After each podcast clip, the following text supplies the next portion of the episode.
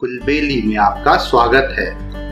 यहाँ आप सुनेंगे बाल कहानियाँ, इतिहास के रोमांचक किस्से और हमारे संस्कृति से जुड़ी हुई मज़ेदार बातें। मैं हूँ आपका होस्ट ज्ञानेश और आज मैं लेके आया हूँ पंचतंत्र की एक शिक्षाप्रद कहानी जिसका नाम है तीन मछलियाँ।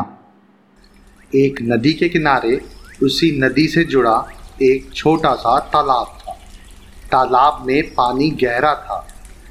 उसमें काई और मछलियों का प्रिय भोजन, जलीय सूक्ष्म पौधे उगते थे। तालाब में नदी से बहुत सारी मछलियाँ आकर रहती थी। तालाब लंबी घास और झाड़ियों से घिरा होने के कारण आसानी से नज़र नहीं आता था। उसी में तीन मछलियों का झुंड रहता था। उनका स्वभाव बहुत अलग था।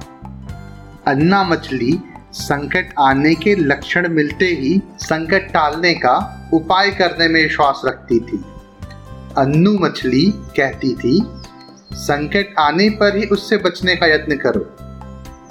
अन्नू मछली का सोचना था, संकट को टालने और उससे बचने से कुछ भी नहीं होगा। सारा किया कराया बेकार है। जो किस्मत में लिखा है, वो तो होकर रहेगा। एक दिन की बात है। शाम को मछुआरे नदी में मछलियाँ पकड़कर घर जा रहे थे। बहुत कम मछलियाँ उनके जालों में फंसी थी, जिससे उनके चेहरे पे उदासी थी। तभी उन्हें झाड़ियों के ऊपर मछली खोर पक्षियों का झुंड जाता दिखाई दिया। उन पक्षियों के चोंच में मछलियाँ दबी हुई थीं। ये देख वो चौंक गए। एक ने अनुमान लगाया, दोस्तों लगता है झाड़ियों के पीछे नदी से जुड़ा जलाशय है, जहाँ इतनी सारी मछलियाँ पल रही हैं।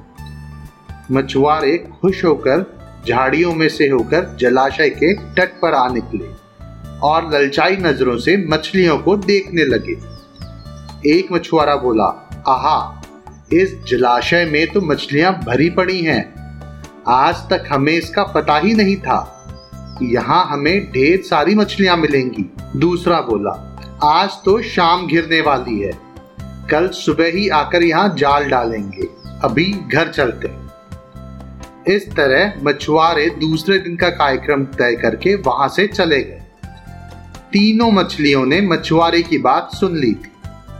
अन्ना मछली ने कहा, साथियों, तुमने मछुआरे की बात सुन ली।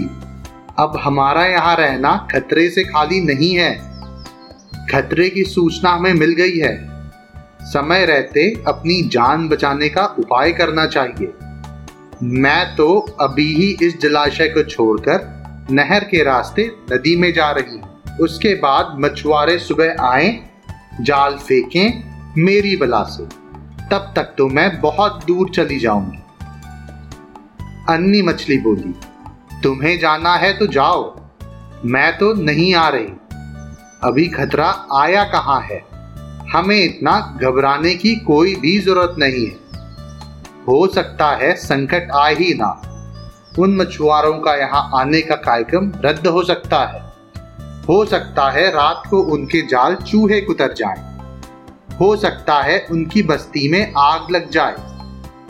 भूचाल उनके गाँवों को नष्ट कर दे। या रात को मूसलाधार बारिश आ सकती है और बाढ़ में उनका गाँव बह सकता है।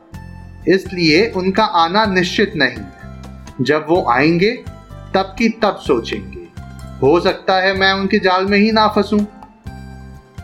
अन्नू मछली ने अपनी भाग्यवादी बात कही। भागने से कुछ भी नहीं होगा। मछुआरों को आना है तो वो आएँगे। हमें जाल में फंसना है तो हम फंसेंगे।